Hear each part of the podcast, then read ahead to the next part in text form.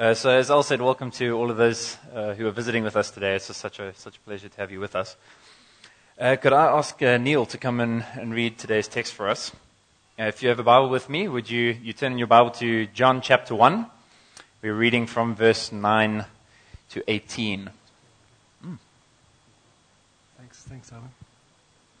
Bless you. Uh, good morning, beautiful people. um, I just want to say to Alex, I've known Alex a long, long time, since Hillcrest Christian Academy days. And um, my son is the same age as Alex. And I see what God has done in your life and what God has done in my son's life. It's been an absolute revelation. And God bless you, my friend. Bless God you. Bless you. Okay. All right. The reading from um, the first Gospel of John, the disciple that loved Jesus. Um, as all the disciples loved Jesus. Verse 9. That was the true light which gives light to every man coming into the world. He was in the world, and the world was made through him. And the world did not know him. He came to his own, and his own did not receive him. But as many as received him, to them he gave the right to become children of God, to those who believe in his name, who were born not of blood, nor of the will of the flesh, nor of the will of man, but of God. And the Word became flesh and dwelt among us. And we beheld his glory, the glory as the only begotten of the Father, full of grace and truth. John bore witness of him and cried out, saying, This was he of whom I said, He who comes after me is preferred before me, for he was before me. And of his fullness we have all received, and grace for grace. For the law was given through Moses, but grace and truth came through Jesus Christ. No one has seen God at any time. The only begotten Son, who is in the bosom of the Father, he has declared him. Amen. Amen. This is our reading so far of God's holy, inspired, and inerrant word. May He impress it for all time upon our hearts. Uh, let's pray. Our gracious Heavenly Father, it's, it's Christmas time. And so we, we ask for your help to be amazed at your grace towards us in Jesus. Lord, we thank you for your great love for us as, as your children, that you sent your Son, whom you loved, to die for us because you loved us too. Lord, we pray that as we consider the miracle of the incarnation, that you would be magnified and that praises would ring on our lips toward you. We ask that you send your Spirit to guard me from error, to teach each one of us according to your word, and to fill us with wonder as we consider the mystery of the birth of our great Savior. We ask these things boldly in the name of Jesus. Amen. Amen. Uh, Christmas is my favorite time of year. Those of you who know me know that I've been thinking about Christmas 2017 since the 26th of December of 2016.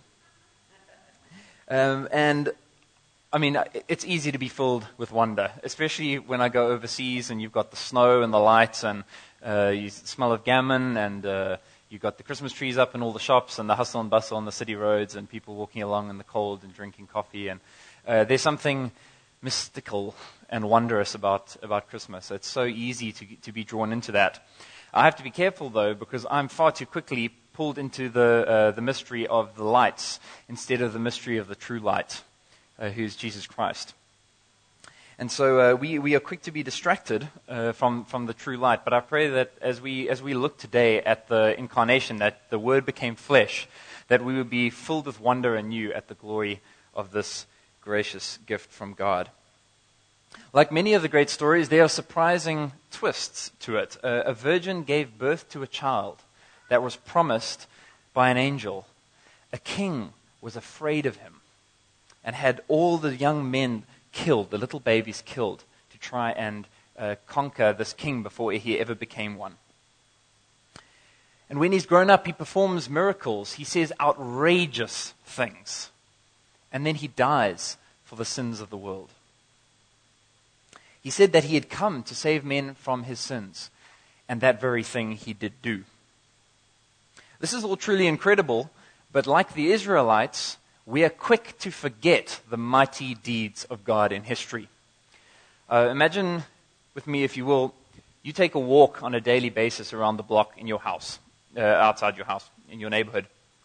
And the one day you're walking along and you have your dog with you out for a walk, and you, you turn the corner, and out of nowhere, a massive, magnificent, bright rose bed garden has been planted. And you are arrested. You stop in your tracks and you go, That is the most beautiful thing I've ever seen. And you stand there, your attention captivated. And then you hurry home because you, you want to tell your spouse and you want to tell your family, listen, you've got to go and see this rose garden around the corner. And then you walk past it the next day and the next day. And then 365 late, days later, you're walking past on your cell phone and you barely even notice it. Off you go. And I think we all walk past the rose garden of the incarnation and we miss the blossoms of God's grace in Jesus Christ. So, my prayer today is that we can regain that wonder as we consider this marvelous mystery. See, when we lose our wonder, we lose our worship. And why would I say a thing like that? I would say a thing like that because what, what the Bible teaches about worship is that it is a matter of the heart. It is not a matter of the external actions uh, Israel kept offering up incense and sacrifices and all that kind of thing, but they remained rebellious in their sin. And God said, I hate the smell of your incense. Turn it off. I, I block my ears to your prayers. They're like squealing trumpets at me. Because God cares about the disposition of the heart. And worship is a matter of the heart being captivated by something.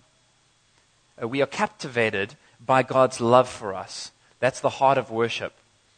We are captivated by God's grace. And so let us be captivated anew today. So I've titled this message, Oh Come, Let Us Adore Him. The light of the world has come.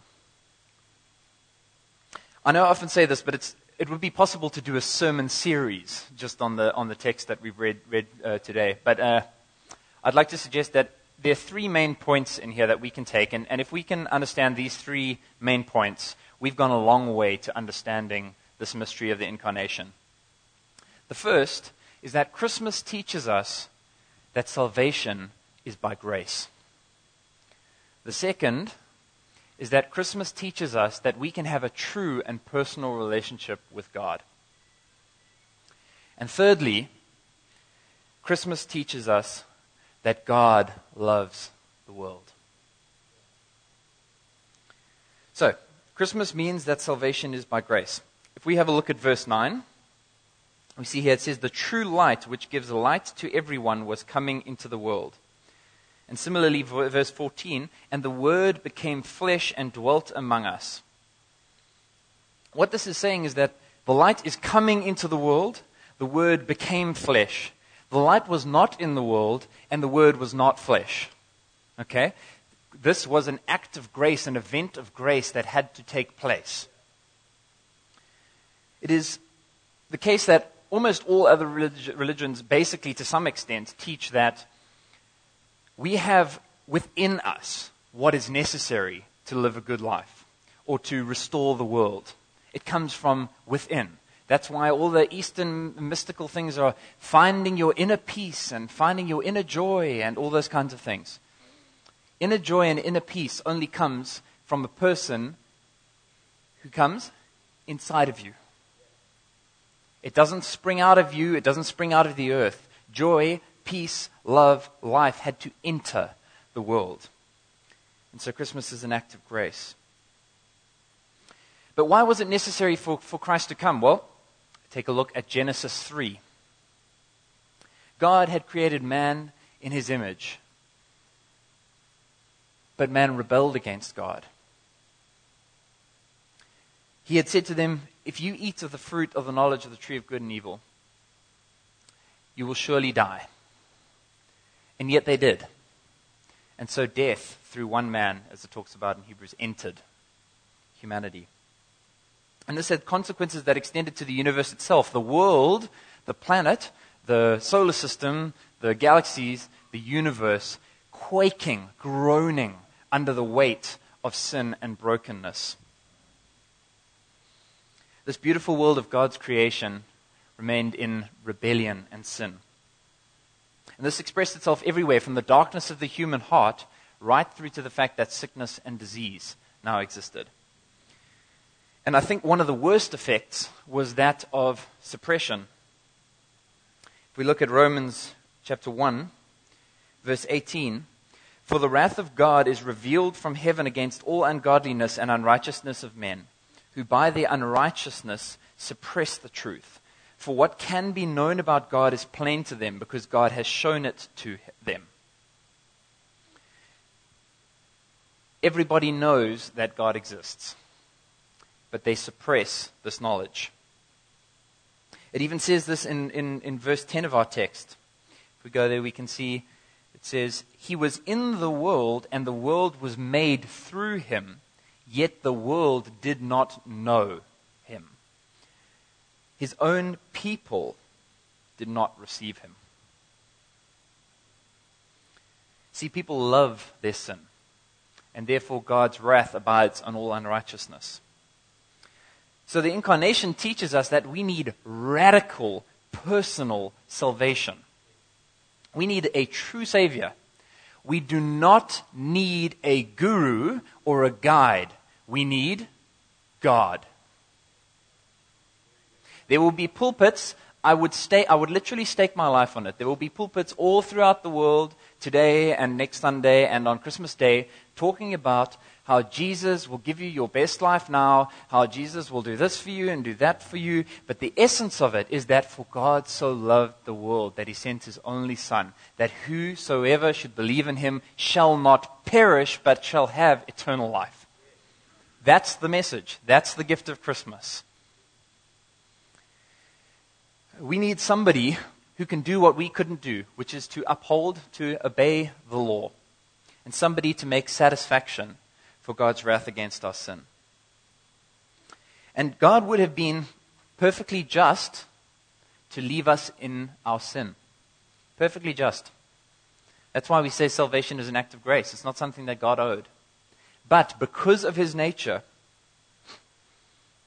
he looked upon a sinful world, a world that hates him. And he looked upon that world with eyes of mercy. He did not elect to just destroy his creation and start again. He would do in grace what we ourselves could never do. He would make himself the Savior of the world. He would, he would become flesh and enter humanity. He would, he would live under his own law to produce righteousness for his people. And instead of destroying the world, he would come and he would give mercy to murderers. He would give grace to gamblers, life to liars, help to haters. And so, just like God caused Noah to build an ark to escape the flood of God's judgment, so the ark of the world was born in a manger that we may escape the flood of God's wrath. This is our God. And you may have heard it said that God helps those who help themselves. The gospel message is precisely the opposite of that. God helps those who cannot help themselves. We were helpless, alone, cut off, alien, strangers, without hope and without God in this world. And yet He sent His Son.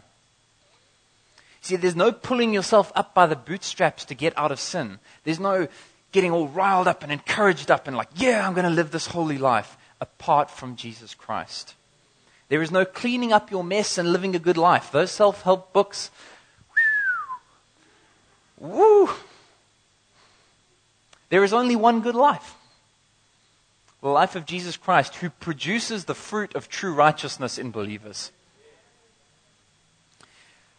Think of Psalm 121, verse 2. I lift, 1 to 2. I lift up my eyes to the hills. From where does my help come? My help comes from the Lord who created the heavens and the earth. Where does your help come from? Your help comes from the hills of heaven in the person and work of the Lord Jesus Christ. Or you have no help. Your help is a farce if that is not from whence your help comes.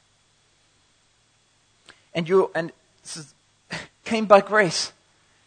You did not you did not give God permission to show you grace. He sovereignly gave grace.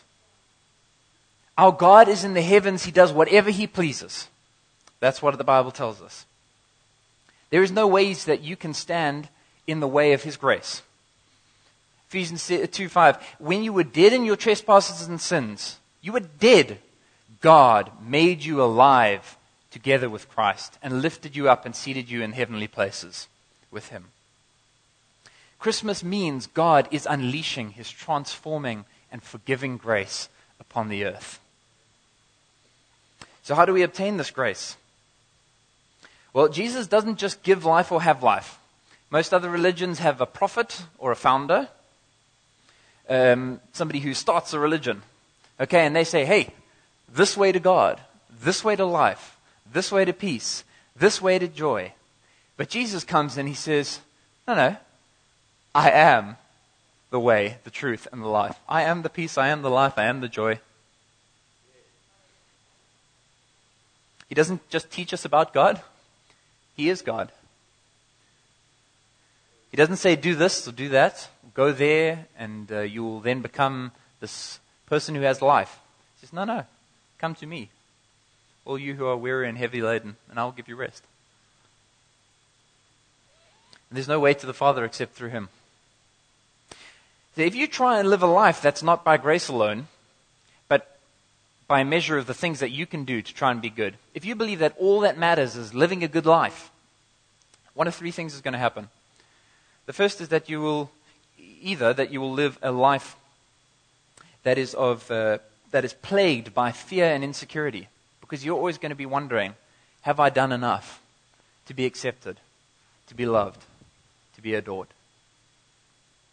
Or two, you'll live a life of arrogance and pride and disdain because you'll think, listen, I've lived a good life and these people haven't. Or thirdly, you will end up living a life of devastation and failure because you've never quite lived up to what you know that you should have. I don't know about you, but I don't find either or any of those three particularly compelling ways to live my life. So, what's the alternative? The alternative is the message of the gospel that we can live by grace through faith. Jesus lived the life we should have lived, He died the death we should have died. So, this means that if we trust in Him, our sin is placed on His shoulders, and His righteousness is placed on ours. See, He was. He died that we might live. He was cursed that we might be blessed. He was cut off that we might be adopted. This is amazing news. In Galatians 2:20 says, "It's no longer I who live, but Christ who lives in me. And the life I live, I now live in faith in the Son of God, who gave himself up for me and loved me." See, if we believe in Jesus, God looks upon us and sees the very holiness of his Son. There's no more guilt and shame and condemnation. That's why Romans 8 says, there is, 8 1, there is therefore now no condemnation for those who are in Christ Jesus. So verses uh, 12 and 13 of our text go on to say, But to all who did receive him, who believed in his name, he gave the right to become children of God, who were born not of blood, nor of the will of the flesh, nor of the will of man, but of God. Do you see this? There's something really important here. To all who did receive him, comma, who believed in his name. What does it mean to receive Jesus Christ? It means to believe in his name.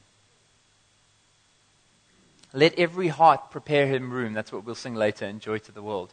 How, did, how does the heart prepare room? Believes in, trusts in, leans on, heaps self on, flings on, jumps on.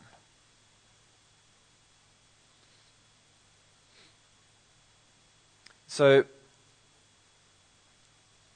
it's not a matter of physical birth either. Right? It says that not of, not of, not of blood. You don't get born into a rich family or famous family or holy family and become a Christian. You need to be born again by a spiritual birth. It is not a matter of blood. You don't inherit genealogically the faith of, uh, of belief in Christ. You must exercise repentance and faith in Jesus Christ. Salvation is a personal matter in a corporate context. So, it's also not a matter of man's will, but of God's grace. Right? Not the will of the flesh, nor the will of man. It's not a thing that's exerted by us, it's God's will. God conquers rebellion, and He grants the gift of faith. So this proves it, right? Christmas means salvation is by grace. Secondly, Christmas means that we can have a true and full relationship with God. True and full relationship with God. Christmas took, uh, celebrates the fact that God took on human flesh, the, the incarnation. This is God making himself known to us. So, into, into a tortured world of sin was born the light.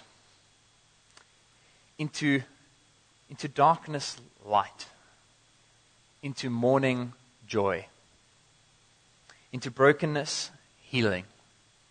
Into hatred, love into blindness, sight, into confusion, clarity, into deceitfulness, truth, into despair, hope. So, verse 14 of our text says, And the Word became flesh and dwelt among us, and we have seen his glory. Glory as of the only Son from the Father, the only begotten from the Father, full of grace and truth.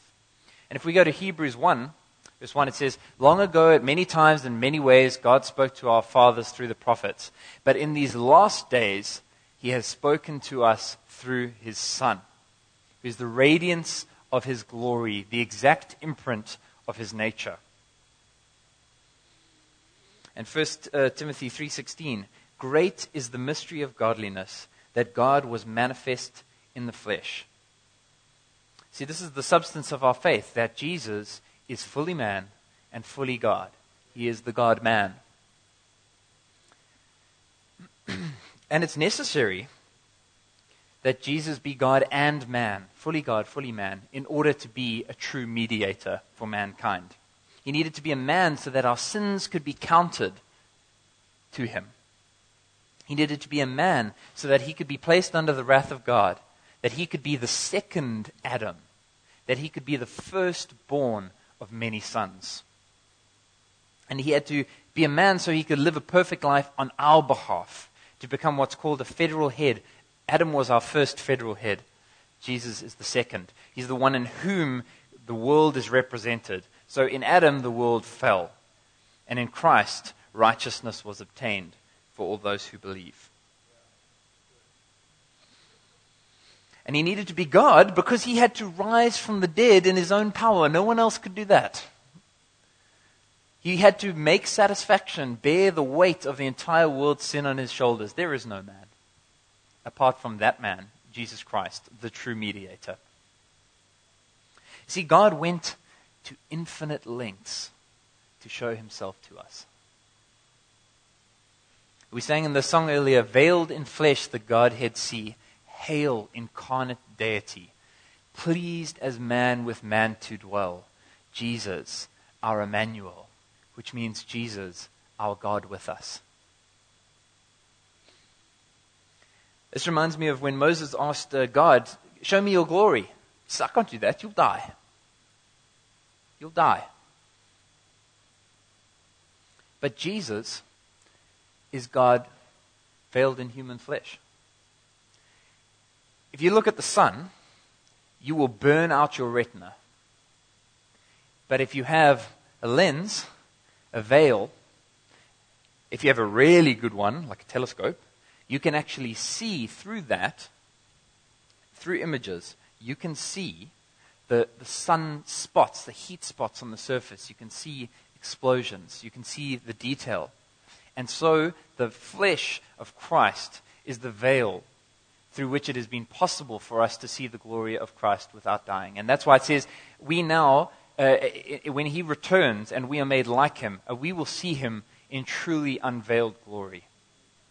But yet, he is the icon, the exact representation of his nature, the image. The, the Greek word icon is, is, is, basically is what they used for a, a stamp uh, that makes the, the money.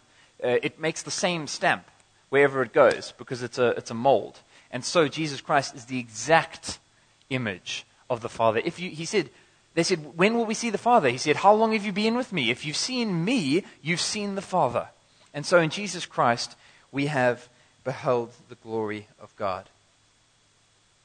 But up to now, nobody had seen this representation. There'd been some pillars of smokes and some uh, theophanies, appearances of the angel of the Lord, like Daniel in the, in the fire. Uh, the three men in the fire and the Lord appearing. Uh, but uh, we can learn something interesting from God's invisibleness. Colossians 1.15 calls him, uh, oh no, sorry, we can learn something about his invisibleness uh, because it teaches us about God's holiness. God dwelled with and walked with Adam and Eve in the cool of the evening in the garden, right? And then when sin overtook the garden, God withdrew and he no longer did that. He expelled them from the garden and he no longer walks in the cool of the evening. God's far offness is part of his holiness, his separation from what is sinful is part of his holiness. And it says that he dwells in inapproachable light. That's what 1 Timothy 6:16 says. He dwells in inapproachable light who no one has ever seen or can see. But yet he has drawn near to us in Jesus Christ we now have the visible image of the invisible God, the radiance of his glory, the exact imprint of his nature. Jesus came so that we may see the Father.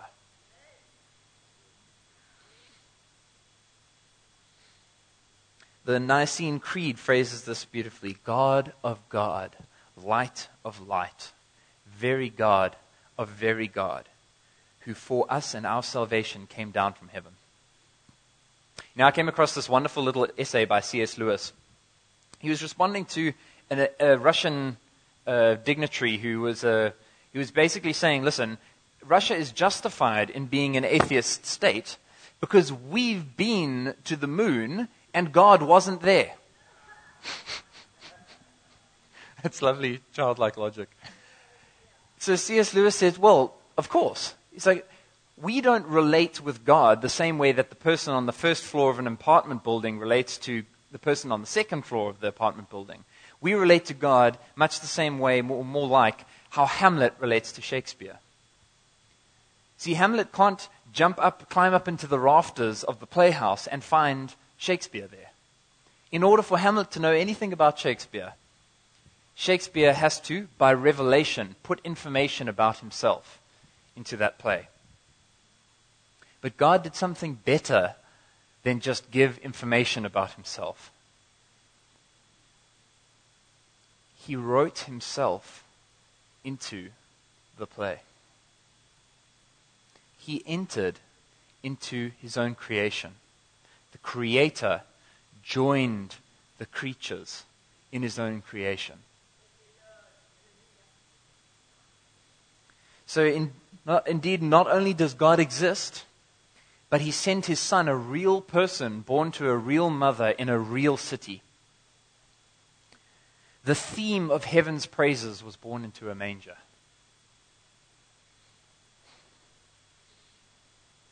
He came to bring us peace.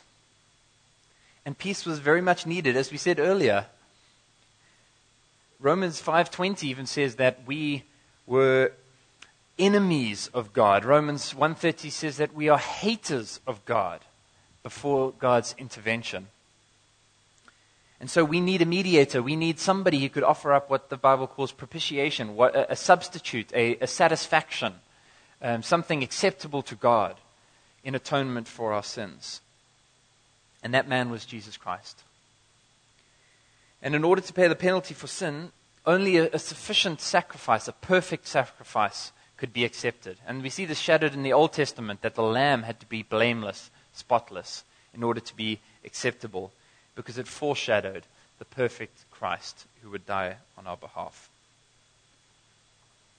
And this is why John the Baptist, upon seeing Jesus, said, Behold the Lamb of God who takes away the sins of the world. So, how was it that he was spotless? Had to do with his birth. See, Jesus could not have been born like the rest of humanity uh, through the seed of a sinful father. He had to be born a new federal head, a new representative for mankind, free from the original sins, free from the stain of the fall of Adam. And so he was conceived by the Holy Spirit. He was untouched by sin because he was God in the flesh to a virgin. And because of his sinless nature, he, he filled, fulfilled the law of God perfectly on our behalf. And so the high king of heaven emptied himself, humbled himself, taking the form of a servant. Philippians 2 5 to 8 describes this in breathtaking words. Christ Jesus, who, though he was in the form of God, did not count equality with God a thing to be grasped, but he emptied himself, taking the form of a servant, being born in the likeness of men. And being found in human form, he humbled himself by becoming obedient to the point of death, even death on a cross. Can you believe this? See, there's no other religion in which God suffers. There is no other religion in which God is tempted, in which he hungers, in which he thirsts, in which he's rejected, in which he's despised. So no other religion can claim to offer comfort to us in our suffering. He has been tempted in every way. He has suffered infinitely. And so he knows our need to our weakness is no stranger. Behold your king. What a king that he would take on the form of a servant and suffer in our stead. The light of the world has dawned and he has brought us peace with God. And therefore we can have a relationship, fellowship, communion with this God. So Christmas means that we can have a true and full relationship with God. Finally, Christmas means that God loves the world. He love is an action. All right? It's not just a vague feeling. That's why when John 3:16 uh, talks about God's love, it doesn't say God loves the world. Next verse. It says, "For so God so loved the world that he gave." Love is proven by action, not just a warm, fuzzy feeling. It is an attitude towards, an action towards. So the claim is that God loved the world and has demonstrated that by sending his son. And you look, he, he did not send him to a king's rightful welcome, mind you. He came to his own, and his own did not receive him. He was rejected, scorned, despised, hated, killed. The one who created all things, the one, the one who was very much deserving of all worship, was taunted. He was spat on he was jeered at. He was beaten, he was whipped, and he was crucified. Matthew 20, 28 tells us, though, that the Son of Man came not to be served, but to serve others, and to give his life as a ransom for many. See, the world matters to God, and therefore what happens in this world matters. You know, people say, people matter. Actions matter. Justice matters. Love matters. Truth matters. But if you don't believe in God, feelings are just chemical responses. People are just bags of stardust. Why does it matter if one bag of stardust stabs another bag of stardust? How does that ma- why does that matter? Why does truth matter? What is truth? Know, my, my atheist uh, friends, a lot of them say to me, look, um, people, religion must be outlawed because believing the wrong thing um, is, is, is, is wrong and people must believe what's uh, true and live by evidence and whatever. Although that itself is a religion of its own form, there's a, a ridiculous hypocrisy there because that person is living like truth matters. But truth doesn't matter if this is all just an accident. Nothing matters. Nothing endures. Nothing lasts. But no one lives like that. No, no one lives like that. No one lives as if people don't matter, lives don't matter, uh, truth doesn't matter, love doesn't matter. We automatically attach meaning to things. We, we live our lives as if love matters. And that's because it does. And Christmas proves this to be true. People matter, love matters, actions matter, truth matters. See, Christians, the amazing message from, from Christianity is that love isn't a chemical response. The message from Christianity is that love pre existed. See, in all other religions, God is some kind of impersonal force or he's a unipersonal being. So he created, and then love came.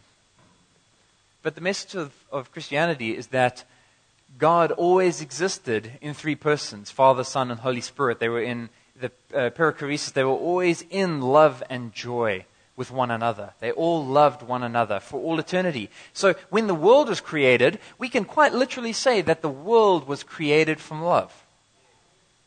See, the love came into the world. It already existed. It pre it pre-existed. We didn't exist and then God loved us and then love was created. And how, how do we know this? Look, John, John, just the start of John 1, it says, In the beginning was the Word, and the Word was with God. Jesus was with God the Father. And the Word was God. He was in the beginning with God. This is a Trinitarian statement, or part thereof. There's always been love. And therefore, because God is love, because He loves this world, love does matter. Truth does matter. Because love is a person. Truth is a person. Joy is a person. Objective realities, because they're objectively real people. It matters because God created the earth from love. It's amazing. God created the, the, the earth. He entered the earth. And He's redeeming the earth. And one day He will return to the earth.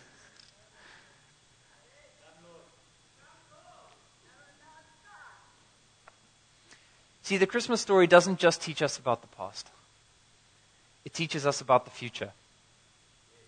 The surety, because of that, comes from the fulfillment of God's promise to send His Son, and that He then did, is our guarantee. It's our hope.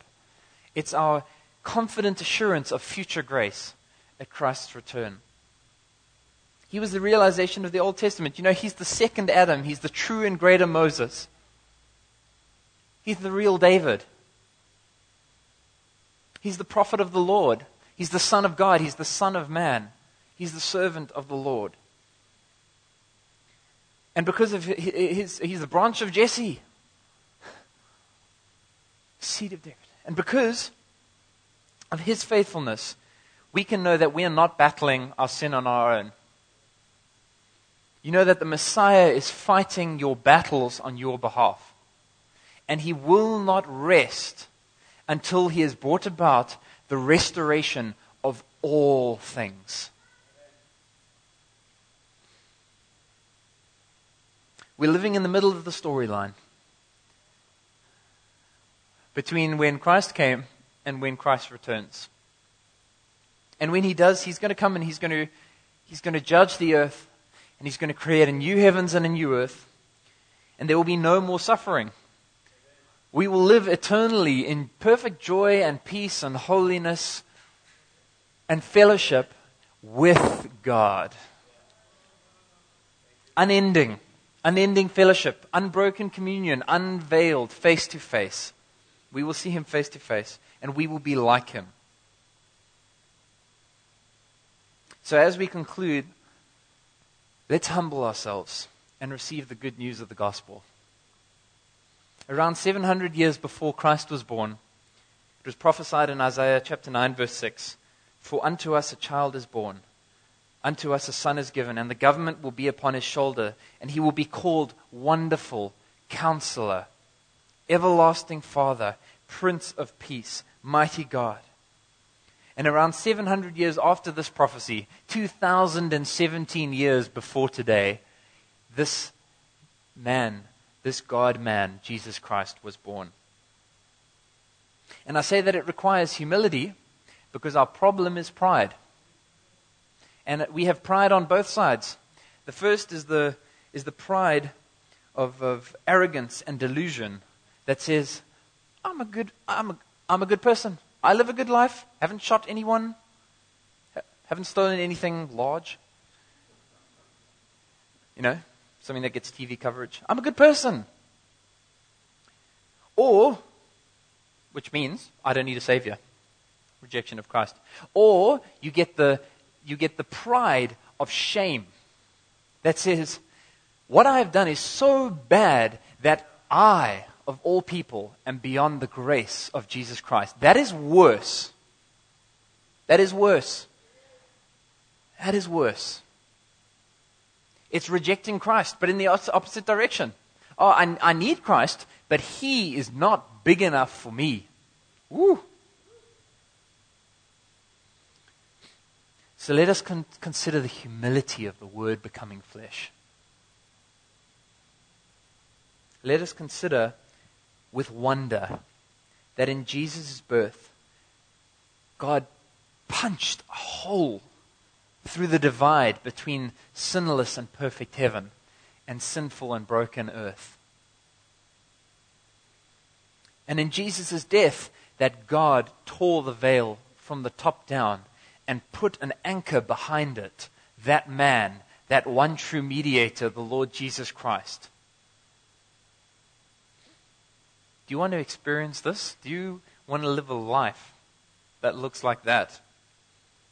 Do you want to be, have your hope secure because there's an anchor behind the veil? Well, I invite you to trust in Jesus Christ, and you will find him to be a perfect Savior.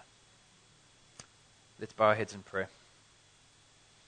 Father, we thank you for the immeasurable gift of your Son, Jesus Christ. Thank you, Lord. We pray that you would stir us to wonder, to awe, to worship at the miracle of the incarnation. Lord, may you be the subject of our conversation at Christmas. Help us to preach to our families. May you be the true joy in our hearts and the, and the living praise on our lips. Father, bless each person here with your grace and peace and joy in Christ. We ask these things in the precious and mighty name of our risen Savior, the Lord Jesus Christ. Amen.